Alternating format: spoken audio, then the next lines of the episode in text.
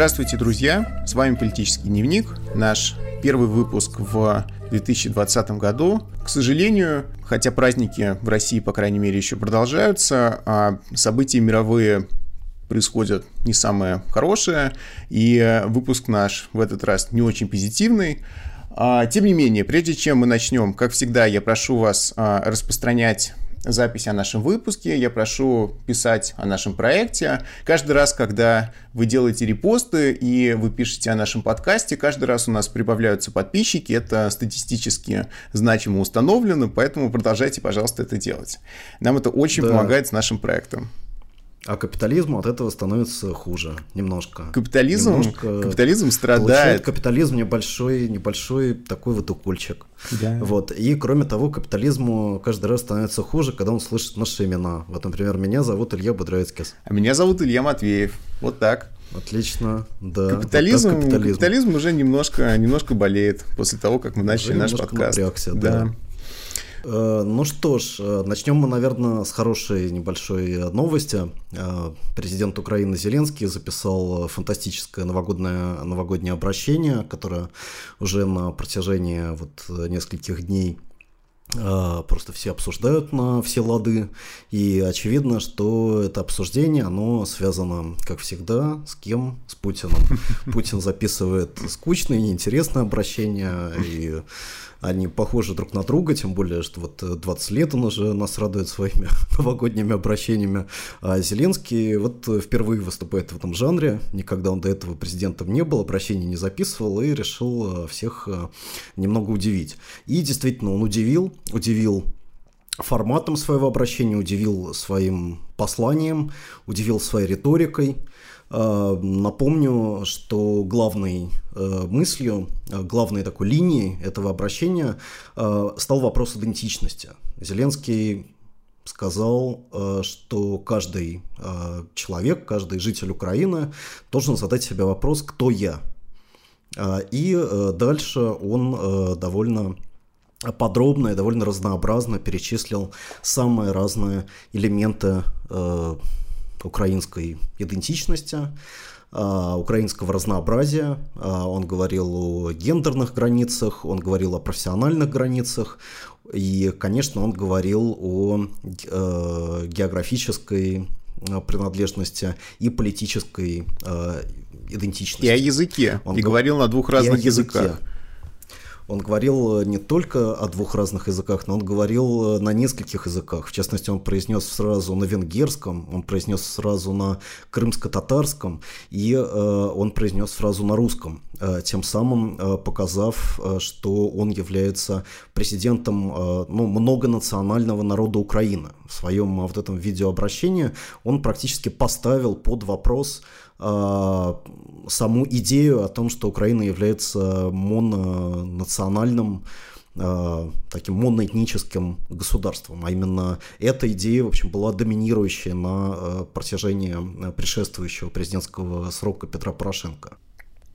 Да, на самом деле, что меня удивило в этом обращении, то, что, с одной стороны, это совершенно нормально для любого президента пытаться объединить нацию и особенно пытаться самого себя представить лидером единой нации, да, и разговоры от украинского президента про украинцев, и что значит быть украинцем, и как все украинцы должны любить Украину, это для президента нормально. И в этом плане Зеленский не ушел от канона президентской власти, в том числе и в постсоветском регионе. Но другое дело, что то, как он расставил акценты и то, как он сделал это обращение, и, собственно, те вещи, о которых он говорил, они все равно несут в себе очень мощное послание. Знаешь, у меня, к тебе такой вопрос. А тебе встречались люди, которым не понравилось вообще это обращение? А, да, например, вот я прочитал отзыв Аркадия Бабченко. Вот ему не понравилось это обращение, а, потому что он считает, что Зеленский это предатель, популист и лицемер. Вот, и такая точка зрения, она, э, в принципе, является достаточно распространенной, как я мог заметить, среди, э, ну, такой про-порошенковской части Э, украинского политического сообщества. Там реакция на это обращение была довольно агрессивная. Говорилось о том, что Зеленский э, значит, отказывается от э, украинской идентичности, он сдает Украину, сдает ее на культурном уровне, на уровне как бы именно идентичности и э, говорит о том, что вместо украинцев мы имеем такую вот постсоветскую массу, э, которая может называть себя как угодно, на каком угодно языке говорить, исповедовать какие угодно взгляды, быть за независимое украинское государство, против. Это не так важно, потому что просто все они являются населением, э, у которого есть какие-то свои мещанские интересы, и вот Зеленский к этим мещанским интересам апеллирует, э, вместо того, чтобы говорить говорить о необходимости всем а, сплотиться на основе единой веры, единого языка и противостоять а, могущественному врагу. Слушай, это, кстати, любопытно про постсоветское население, потому что любимый а, нами с тобой русский либерал Александр Морозов, он же тоже в своем фейсбуке похожую мысль высказал, что Зеленский не может избавиться от вот этого постсоветского наследия, даже уже даже не советского, а постсоветского. То есть он из вот постсоветской страны никак не может склеить на настоящую, хорошую, правильную страну, которая, видимо, должна быть основана вот на порошенковской этой триаде, да. И в целом это, ну, удивительный результат, потому что так или иначе, Зеленскому удалось а, политизировать новогоднее обращение. И что меня при этом поражает, это то, что Зеленский, собственно, не политик до того, как стать президентом, умудрился расширить ну, сферу политического да, до, до тех вещей, которые раньше политическими не были. Более того, само это обращение, а, оно записано в такой манере, и таким тоном, и с такими приемами, что это вот такой классический шоу-бизнес. Да? Так выглядит а, шоу-бизнес, так выглядят телевизионные шоу. И э, вроде бы вот эта вот э, такая развлекательная сторона дела, она должна окончательно была деполитизировать весь этот формат. Он, наоборот, вышел суперполитическим. Вот тебе не видится здесь такое странное противоречие? Ну, э, да, и, кстати, вот если говорить о российских либералов, то, с одной стороны, у некоторых из них было такое скептическое отношение к этому э, посланию в том духе, что Зеленский вот как бы возвращает э, всех э, в какое-то такое совковое постсоветское состояние.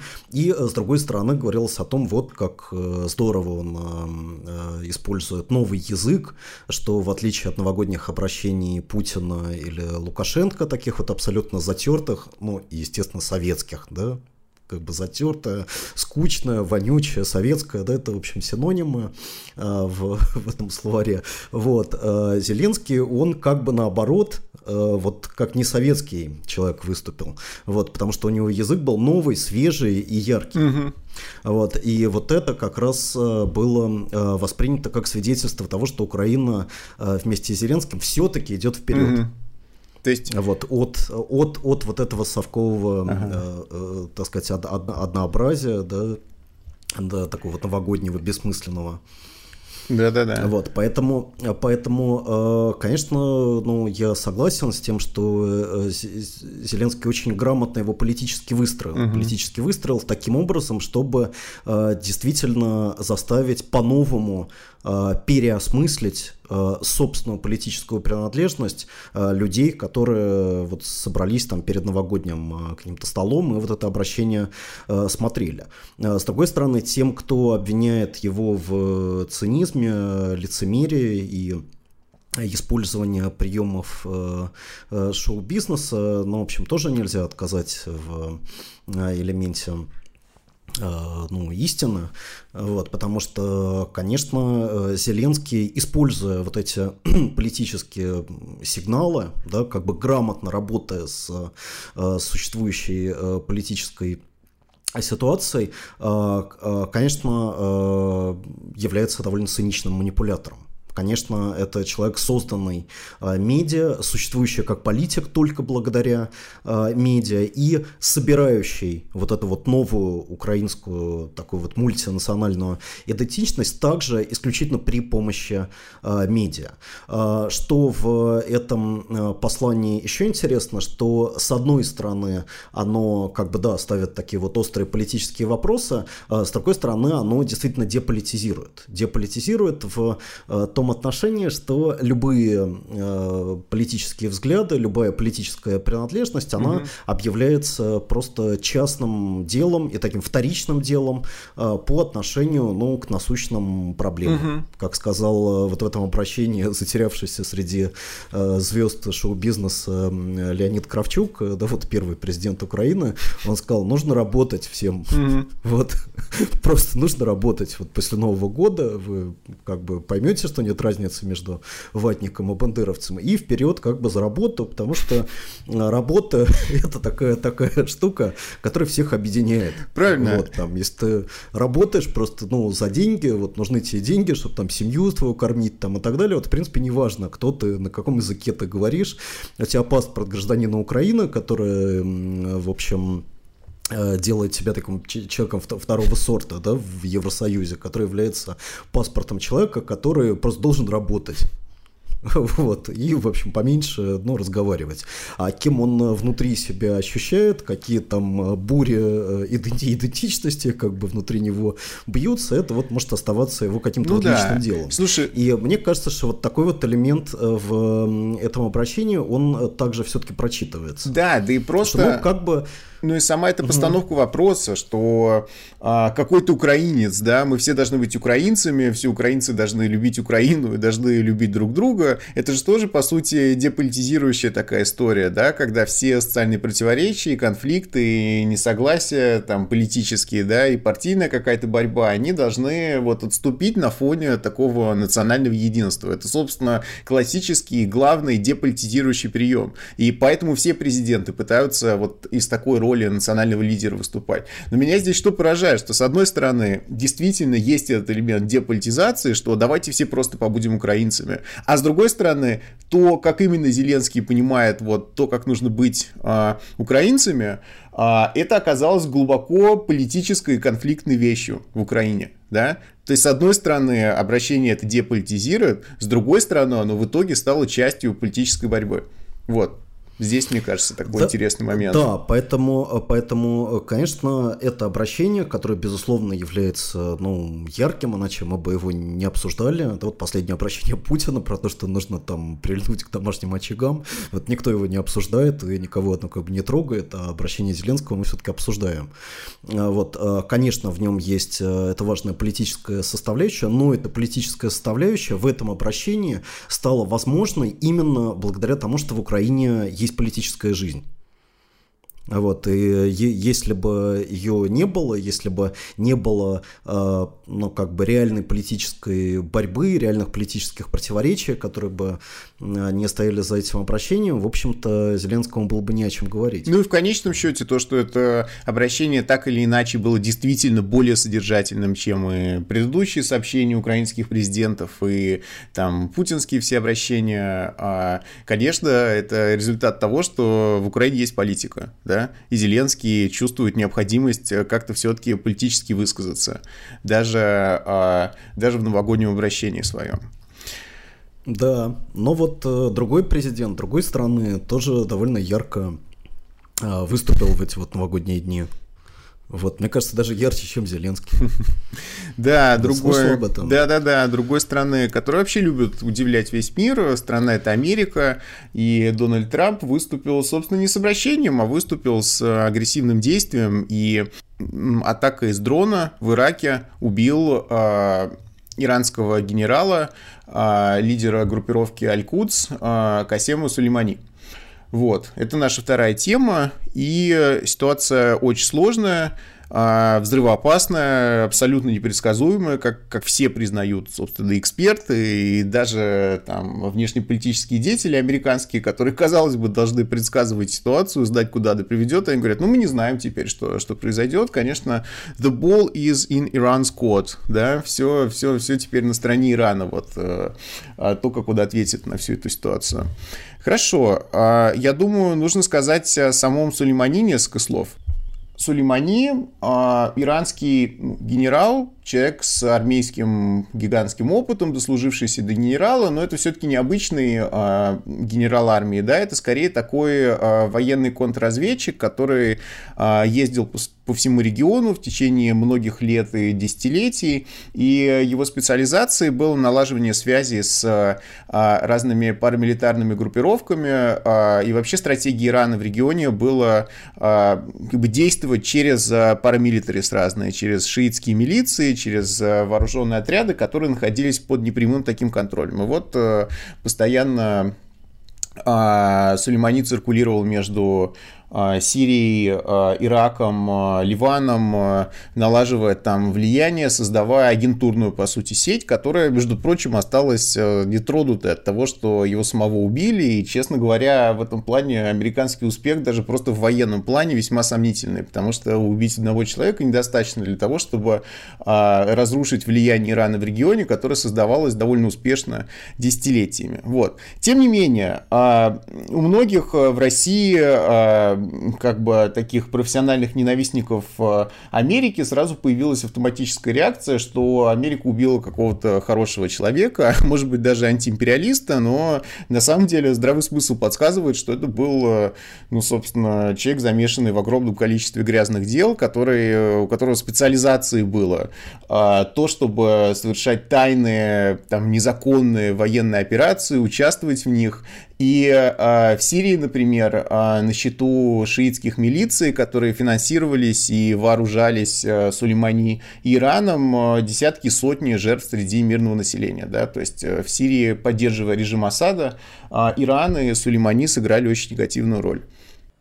Да, но надо сказать, что, конечно, Сульмани, Сулеймани, безусловно, был крайне эффективным человеком, а, его стратегия была крайне эффективной, и в значительной степени успехи а, Ирана, который ну, за последние годы а, создал мощную зону своего влияния практически на всем Ближнем Востоке, да, то есть Ирак, который стал практически такой зависимой от Ирана. Э, территорий, э, преимущественное влияние на Асада в Сирии, э, йеменские повстанцы, Хизбалла в Ливане. Все это такая вот мощная сеть, Э, в центре которой э, находилось подразделение э, Сулеймани, в центре которой находился он сам, и которое в значительной степени возникло именно как результат, как следствие провала американской политики в этом регионе. Да, ну просто вот задуматься, зачем американцы предпринимали военные действия против Ирака, зачем свергался Саддам Хусейн, зачем все были жертвы американских военнослужащих, просто для того, чтобы Ирак стал э, ну, практически подконтрольной Ирану территории, которая, кстати, угу. сейчас после убийства Сулеймани потребовал э, в парламенте практически единогласно вывода э, американских войск как бы с территории Ирака. Угу. Мы видели, что люди в Ираке, да, там шииты, по крайней мере, составляющие большинство, на которых как бы опирается вот это проиранское правительство, они массово вышли на улицы, чуть просто не взяли штурмом американское посольство. И, э, в общем, э, идеологически, э, конечно, Ирак, Америка полностью проиграла Ирану, и то же самое произошло и в других регионах. Угу. Вот, поэтому, конечно, от того, что Сулеймани убит, э, все эти вещи изменены не будут. Скорее, наоборот, ситуация усугубится. Америка не прибавит себе популярности, Америка не найдет благодаря этому каких-то новых союзников. И даже вот министр иностранных дел Ирана, э, комментируя как бы вот это действие, он назвал его не просто преступлением, а он назвал его глупостью. Mm-hmm. То есть он просто сказал, что я не понимаю, зачем им это, зачем они сделали такую глупость, mm-hmm. да, потому что никаких, э, так сказать, целей э, э, конкретных при помощи этого они не смогут добиться, а наоборот ситуация будет, будет в значительной степени ухудшена как бы для для Америки. Тем не менее, вот это решение было э, принято. Э, это решение было принято ну, единолично президентом Трампом, да, то есть можно обсуждать, кто на него там оказал влияние и так далее, но э, он не советовался с э, Конгрессом, он э, не советовался с Госдепом, он как бы просто, так сказать, с какого-то флоридского пляжа вот отдал вот такой вот э, приказ, вот, и затем сказал, что мы там отлично поработали, вот этот вот э, ужасный человек уничтожен. При этом известно, что, в общем, Сулеймани никогда не скрывался, что о его месте нахождении американцам и американским спецслужбам было известно на протяжении долгих лет, то есть вопрос состоял не в том, чтобы выследить какого-то конкретного военного преступника и вот э, в тот момент, когда он был доступен, его убить. Он, он был доступен на протяжении последних там лет как бы своей жизни, он никуда не, скры, никуда не скрывался. Вопрос да, в том, и... зачем это решение было принято именно сейчас. Абсолютно, именно в этом вопрос. И а, действительно, вот кроме как глупостью, а, трудно, трудно чем-то еще назвать а, всю эту ситуацию, потому что есть, а, есть сообщение, что а, иракский а, президент связывался с, а, с Трампом, и Трамп накануне одобрил а, мирные переговоры между Ираном и Саудовской Аравией, которые должны были пройти в Ираке а, с представителями Саудовской Аравии с участием Сулеймани. И получается, что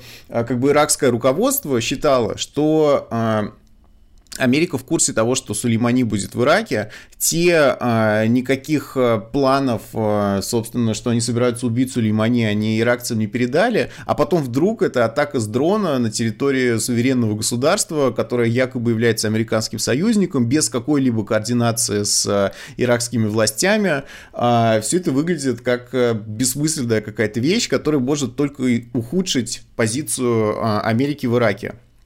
А, собственно, Сулеймани как раз и занимался тем, что ухудшал позицию Америки в Ираке. То есть получается, что они как-то тут льют воду на его мельницу, что ли. Вот. Кроме того, а, то, о чем тоже нужно сказать, это, в принципе, все высказывания Трампа вокруг, а, вокруг всех этих событий, когда иракцы пригрозили, что потребуют вывода американских войск из Ирака, что Трамп сказал? Трамп сказал, что пусть они сначала оплатят да, военную базу, которую мы там построили. Вот это просто необъяснимый абсурд.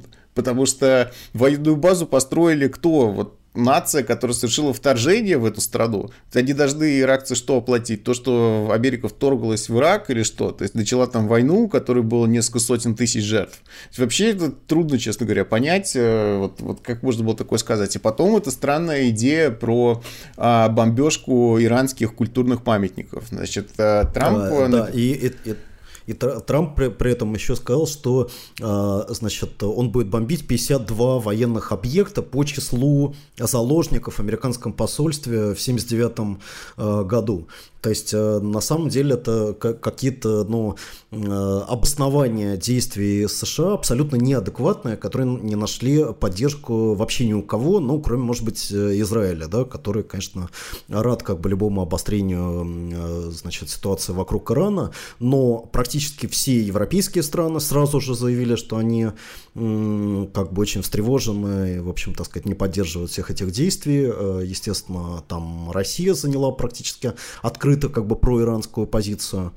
Вот, и э, какие э, дальнейшие будут, э, какое дальнейшее будет развитие вообще э, этой ситуации, не, не очень понятно и э, крайне тревожно. То есть, на самом деле, вопрос стоит о том, может ли это убийство, убийство человека, который там по своему статусу входил ну, в высшее руководство Ирана, э, спровоцировать э, начало э, новой, э, новой масштабной войны на Ближнем Востоке. Да, но при этом э, европейцы, в принципе, в странах странном положении, потому что Америка годом ранее вышла из э, иранской ядерной сделки, а европейцы-то остались. И сам Иран тоже остался, да. И, а, между прочим, Иран объявил о а, решении продолжать научные исследования ядерные, да, которые могут иметь военное применение сразу после этой атаки. То есть еще идея ограничить иранское ядерное оружие тоже потерпела фиаско в результате этого действия. Вот. А, в целом, то есть, а, а, с одной стороны, ну, видно было желание американского вот оборонного истеблишмента как бы эскалировать ситуацию с Ираном, да, там многие люди, в принципе, считают, что в Иран давно нужно было совершить вторжение. Вот. И а, поэтому, ну, как бы вот, э, вот эти ястребы в окружении Трампа, они, в общем, поддерживают а, всю эту атаку и довольны ей. И на самом деле и даже демократы в Конгрессе, они недовольны тем, что с ними не посоветовались, но в целом, э, что они написали? Даже, даже Элизабет Уоррен, а, как бы второй по левости кандидат от демократов на будущих выборах президентских после Берни, да. Даже она сказала, что, ну, Сулеймани это чудовищный убийца наших граждан, но, конечно, время там его убийства было выбрано неправильно. То есть, на самом деле, в принципе, в самой Америке есть даже какой-то консенсус, что это было, может быть, тактически там не самое продуманное решение, но стратегически абсолютно верное. Вот.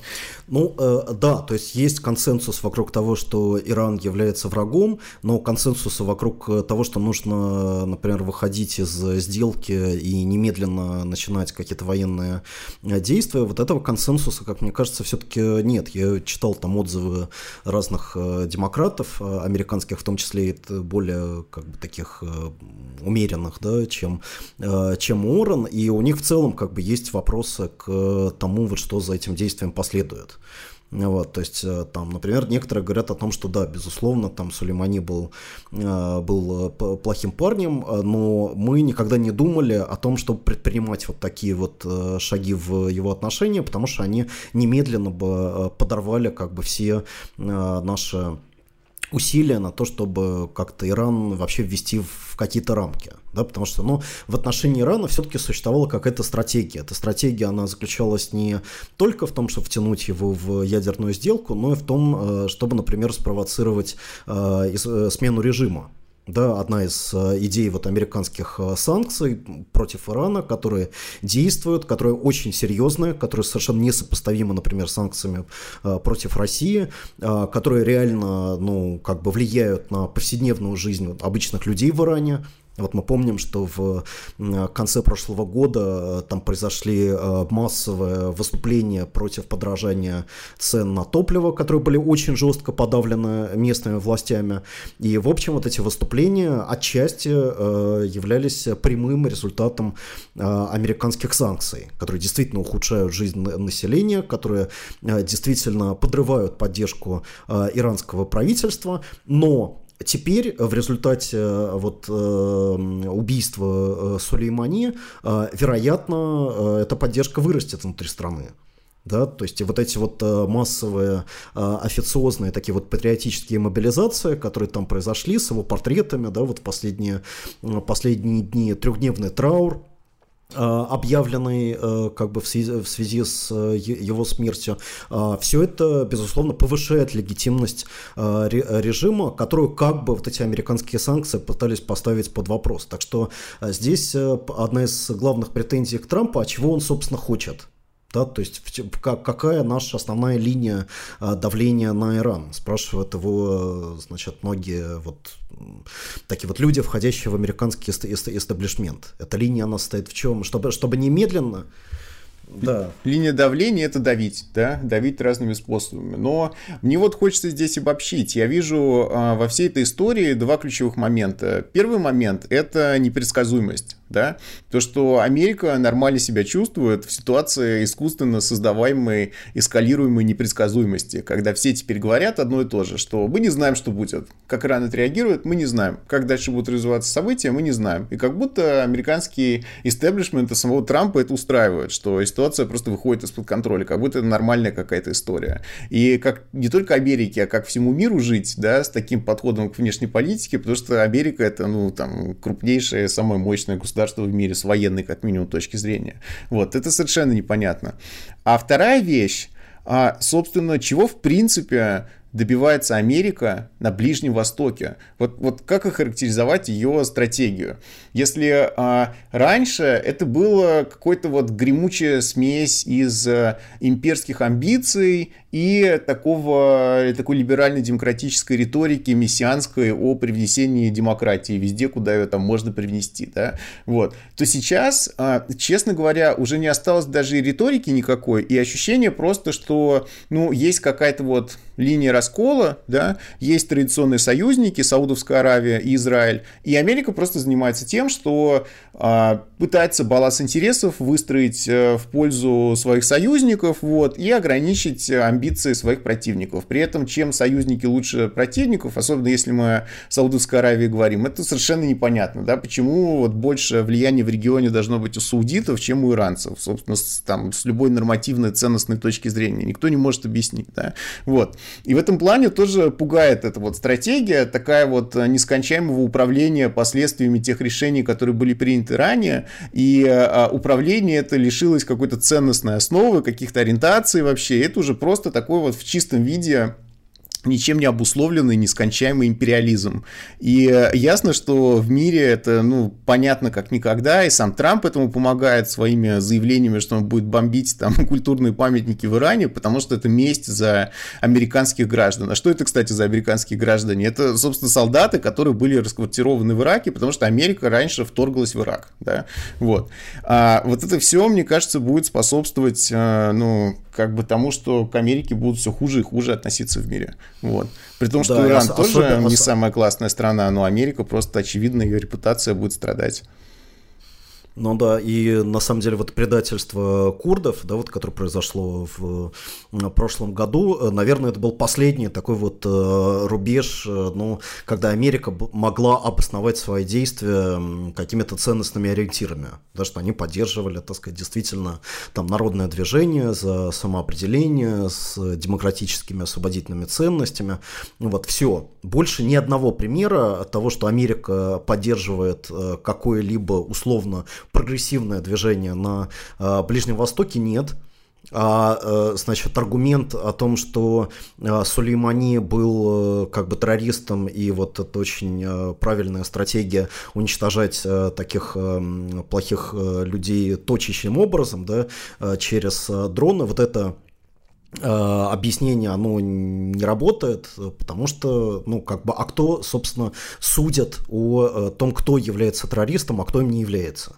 Если это полностью отдается на э, откуп, ну, таких, э, как бы, вкусовых, как бы, решений э, одной страны или даже, э, там, президента одной страны, то все эти определения, они полностью просто обесцениваются и теряют какую-либо э, легитимность. Я это говорю э, в том числе потому, что среди э, значит, российских э, либералов э, нашлись такие вот интересные комментаторы, э, которые говорят, вот как здорово действительно, что появилось такое сверхточное оружие, которое может, э, знаешь, плохих парней как бы уничтожать точным образом. Но, например, вот если бы во времена Гитлера, знаешь, было вот такое оружие, оно бы могло так пум, типа, и сразу сразу одного Гитлера убить, и все бы как бы сразу закончилось. Вот. А поскольку во времена Второй мировой войны такого оружия не было, собственно, пришлось вот эту Вторую мировую войну там нести, были большие э, жертвы там и так далее. Да, да? Да. Вот, Слушай, вот, ну, вот, а... вот, эти, вот, вот, вот эти представления, они базируются, ну, помимо, значит, каких-то вот проблем с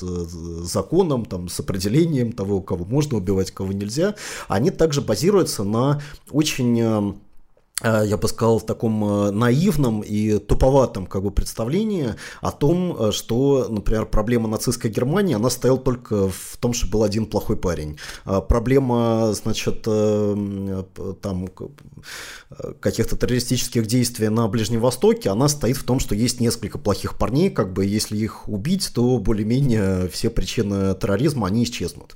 Вот это представление, которое, которое на самом деле, оно разделяется не только как бы американцами, американцами, но оно разделяется э, большинством э, мировых лидеров, э, которые, собственно, ведут на протяжении там, последних десятилетий вот эту вот борьбу с терроризмом, результатом которой является умножение числа террористов. Mm-hmm. Да, да более больше, того, как бы одни террористы, э, их Америка убивает, а другие террористы, э, там в Сирии, например, во время гражданской войны, не просто они с ними мирятся, а их, собственно, Америка финансирует в каких-то ситуативных своих целях, потому что сейчас эти террористы, экстремальные исламские фанатики, они нужны для того, чтобы бороться с другими террористами и исламскими фанатиками, да, то есть, а, причем, более того, а, в, в попытках своих финансировать какие-то прокси, там, парамилитарные движения, а, американская разведка, она ничем принципиально принципиально не отличается от самого Сулеймани. Как Сулеймани ездил по всему региону и финансировал шиитские милиции, так и американцы в Сирии финансируют совершенно непонятных людей, да, которых потом также легко сдают. То есть вообще вот отличие Америки от э,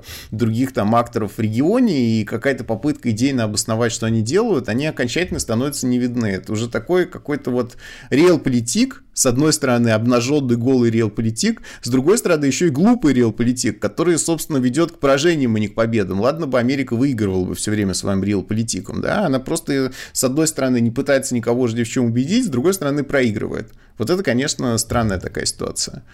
Да, и все это внушает, конечно, огромную вообще тревогу за будущее и Ближнего Востока, и мира как бы вообще, а, поскольку еще раз показывает, что у власти стоят не только жадные, не только агрессивные, не только циничные, но и как бы абсолютно недальновидные, тупые э, люди, э, в руках у которых есть э, совершенно невероятное по мощи оружие, способное уничтожить человечество. Да, и вот министр обороны США, когда это произошло, это убийство, он сказал, the game has changed. То есть, как бы игра изменилась. А какая, какая будет новая игра? Какие вот будут правила вот этой новой игры? Или это вообще какая-то игра без правил? И почему э, жертвами пассивными этой игры э, становятся э, как бы население этого региона э, и потенциально вообще все население планеты, совершенно непонятно. Поэтому, ну, как бы никаких э, восторгов э, по поводу этого убийства, э, никакого чувства совершенной там справедливости, и с другой стороны никакого чувства справедливости как бы на стороне там Ирана, да, или Саудовской Аравии, или какой-либо другой, другого участника вот этой вот игры, в которую играет Трамп, в которую играл Сулеймани, в общем, никакой справедливости в этой ситуации нет. Справедливость, она есть только, только у жертв. Только у тех, э, кто от э, всех вот этих вот чудовищных игр страдает сегодня. Угу. Да, продолжая тему недальновидных политиков, а, мы с тобой должны обсудить а, пожары в Австралии. Да? Это наша третья тема. Казалось бы, а, это климатическое природное бедствие с политиками, в общем-то, никак не связано, да. Это вроде такая вот природная катастрофа. Но на самом деле очень даже связано, и мы постараемся показать, как именно связано. А... Да, ну, э, вначале, наверное, да, стоит просто сказать, что в Австралии вот последняя неделя происходит э, совершенно колоссальное по масштабу бедствие. Сгорело уже там миллионы э, гектара леса, уничтожено тысячи жилых домов, десятки погибших. А крупнейшие города Австралии уже заволокло дымом. Вот я прочитал, что в столице Австралии Канберре уровень загрязнения воздуха в 26 раз превысил отметку «опасно для жизни». В в общем, это настоящая, э, настоящая катастрофа, настоящее бедствие для э, природы, для животных, для людей. Вот, и, э, конечно, оно имеет, как мы абсолютно убеждены, своей причиной деятельность человека. Да, то есть очевидцы говорят, что это просто апокалипсис. Апокалипсис – слово, которое чаще всего используют. А площадь пожаров а, в два раза больше, чем а, площадь пожаров в Сибири прошлым летом, да, хотя те пожары были беспрецедентными по площади, и тогда уже казалось, что больших пожаров ждать не следует, да. Я видел оценку, что полмиллиарда животных погибли и сгорели в этих пожарах, да. А вполне вероятно, что некоторые виды были полностью уничтожены вот одним этим событием а, ну, несколько десятков человек погибло, а, опасное, опасное загрязнение атмосферы, а, пожары, а, они таких масштабов, что они создают свой собственный микроклимат и а, вызывают новые пожары, да, то есть это превратилось в такой самоподдерживающийся процесс. И более того, в конечном счете никто не знает, когда это кончится, потому что в Австралии сейчас лето, да, у нас зима, у них лето, и лето еще будет продолжаться, и сколько, а, сколько Австралия будет гореть, никто не знает. Вот. И, а, ну, в общем, все эти страшные истории можно длить долго, но почему мы в политическом подкасте об этом говорим? Потому что а, у этих пожаров есть причина, это причина изменения климата. А здесь нужно оговориться, что некорректно было бы каждое такое климатическое событие, вот его прямой причиной называть вызванное человеком изменение климата. И климатологи говорят по-другому. Они говорят, что а, изменение климата, оно ну, не вызывает каждое конкретное событие, оно повышает вероятность таких событий и резко обостряет их а, масштабы и последствия. Вот. А, изменение климата, которое приводит к потеплению, разным непредсказуемым событиям, вызываемым климатическим вызываемым потеплением. Вот. Оно, собственно, создано человеком. Я думаю, что, наверное, среди слушателей нашего подкаста не нужно там убеждать никого в этом. А, вот. И а, климатологи, а, и в том числе вот международная группа по изменению климата, которая является наиболее авторитетным а, источником по этой теме, они говорят о том, что а, вот эти экстремальные климатические события, а, они будут только нарастать процессе глобального потепления. Вот. И а, в этом плане и э, пожары в Сибири, как э, наш Росгидромет признал, между прочим, а, в конечном счете обусловлены изменением климата, и австралийские пожары тоже обусловлены изменением климата. Вот.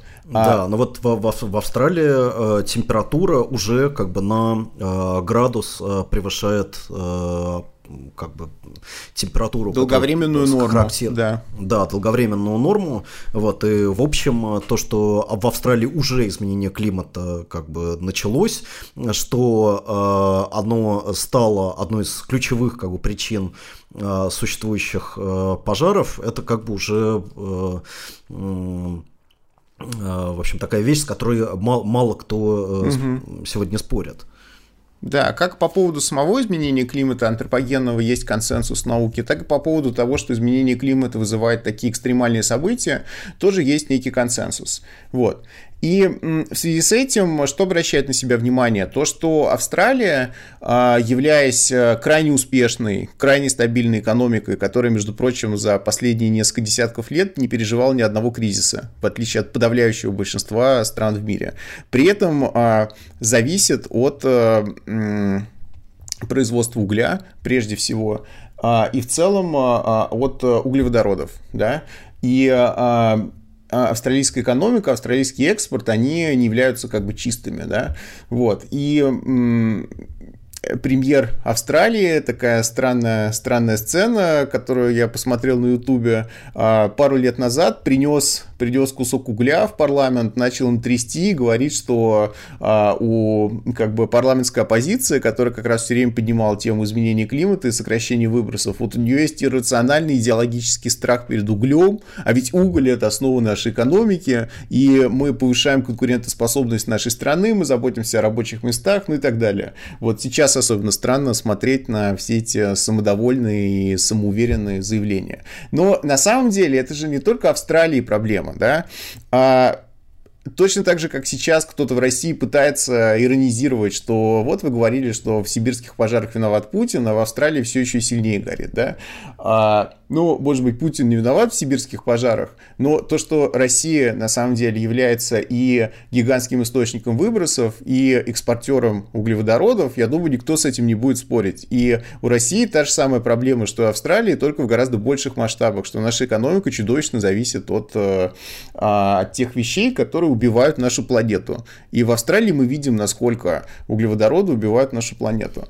Вот. Причем, причем, причем мы видим, что и э, в Австралии, и в России позиция как бы руководства, она примерно следующая. Ну, возможно, изменение климата как бы есть, окей, мы э, не уверены, с чем оно связано, а, и поэтому, собственно, мы не будем предпринимать каких-то конкретных действий э, для того, чтобы э, его предотвратить или уменьшить. Да, температура повышается, но где прямая связь с выбросами там в атмосферу, где прямая связь с добычей угля там, или каких-то других природных ископаемых. Поэтому, э, как бы, да, все это вот очень прискорбно, то, что происходит. Э, вот, и мы выделим, э, там, а, австралийское правительство сказало, что выделит 2 миллиарда там, долларов на то, чтобы заново высадить леса, вот, помочь там людям отстроить как бы свои дома, потому что там тысячи людей потеряли дома в Австралии из этих пожаров.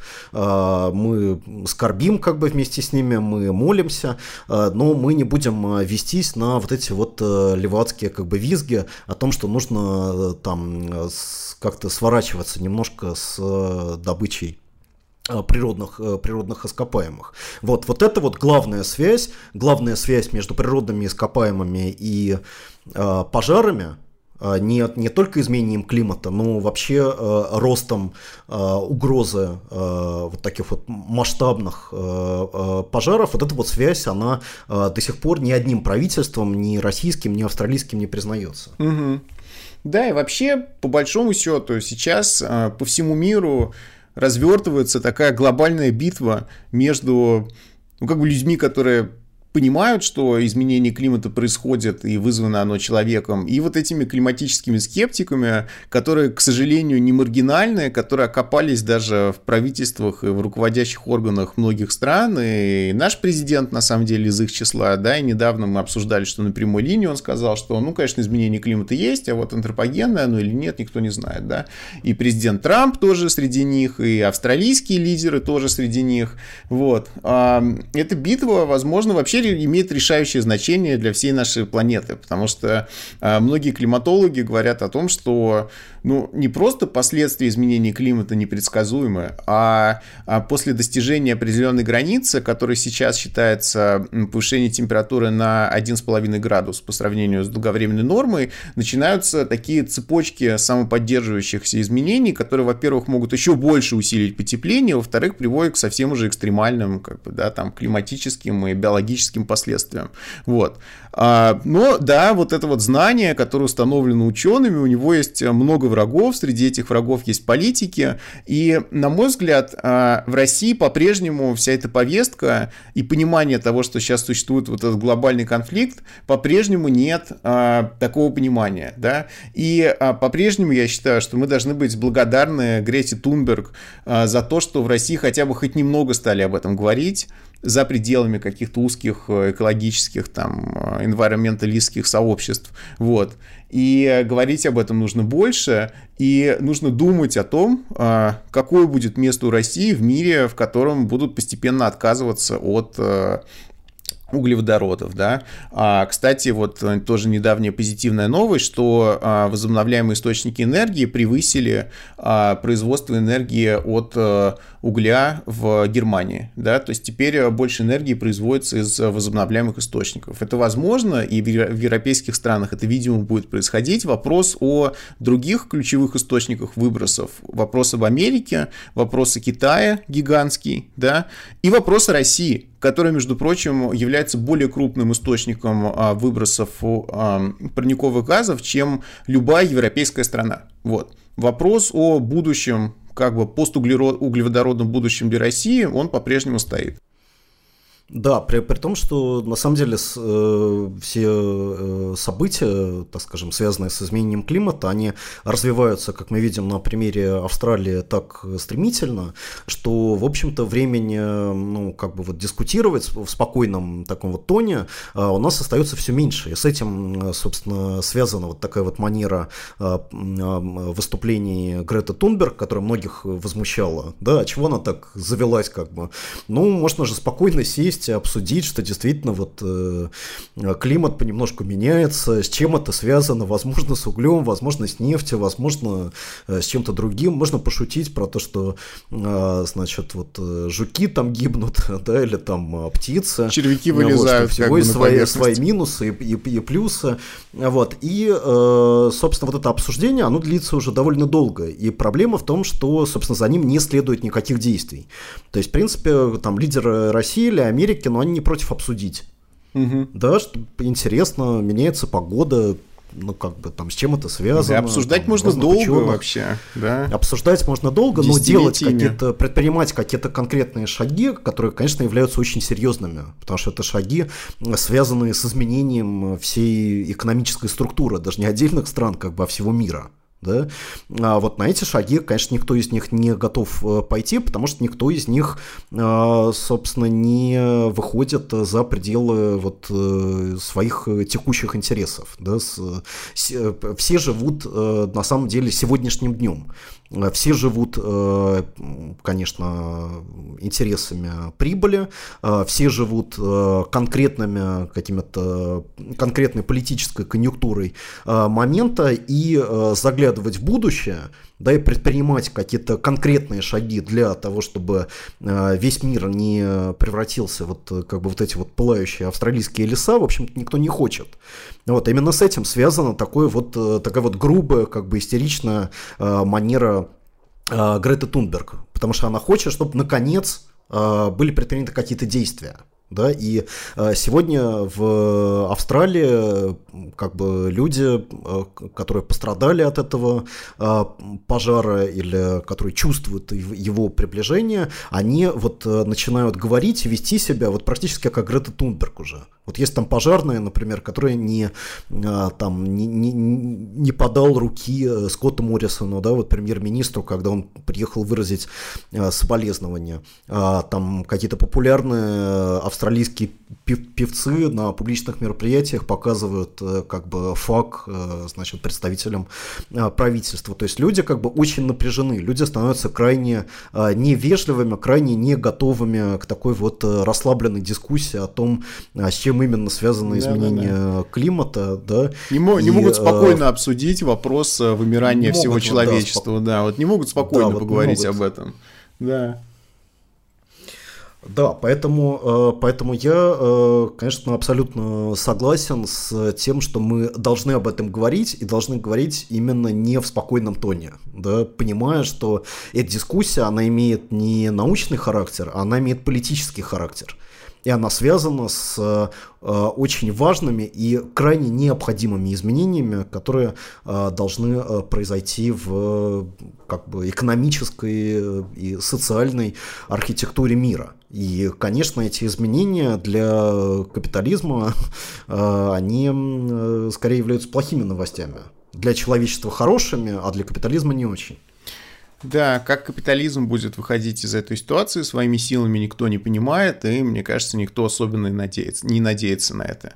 И ключевые, ключевые корпорации и ключевые прокапиталистические политики, они скорее уже, мне кажется, оставили свои попытки как-то там а, а, найти какое-то срединное решение, они уже просто при, примкнули к лагерю климатических скептиков, да, и говорят, что, ну, это все не проблема, этой проблемы нет, что вызвало эту проблему, никто не знает, ну и так далее, да, то есть теперь они просто борются а, с самим пониманием того, что есть такая проблема.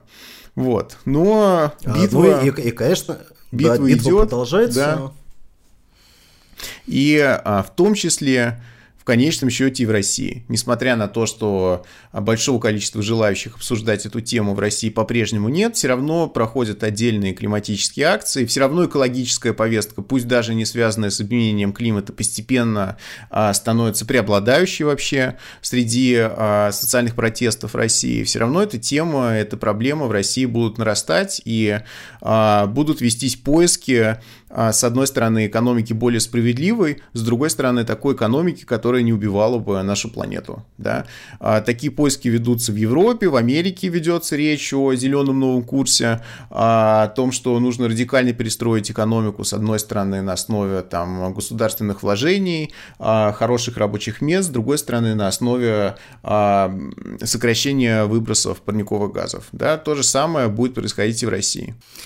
Да, да, поэтому оставайтесь, э, оставайтесь с нами, э, слушайте политический дневник, участвуйте в социальных движениях, участвуйте в борьбе за лучшее будущее.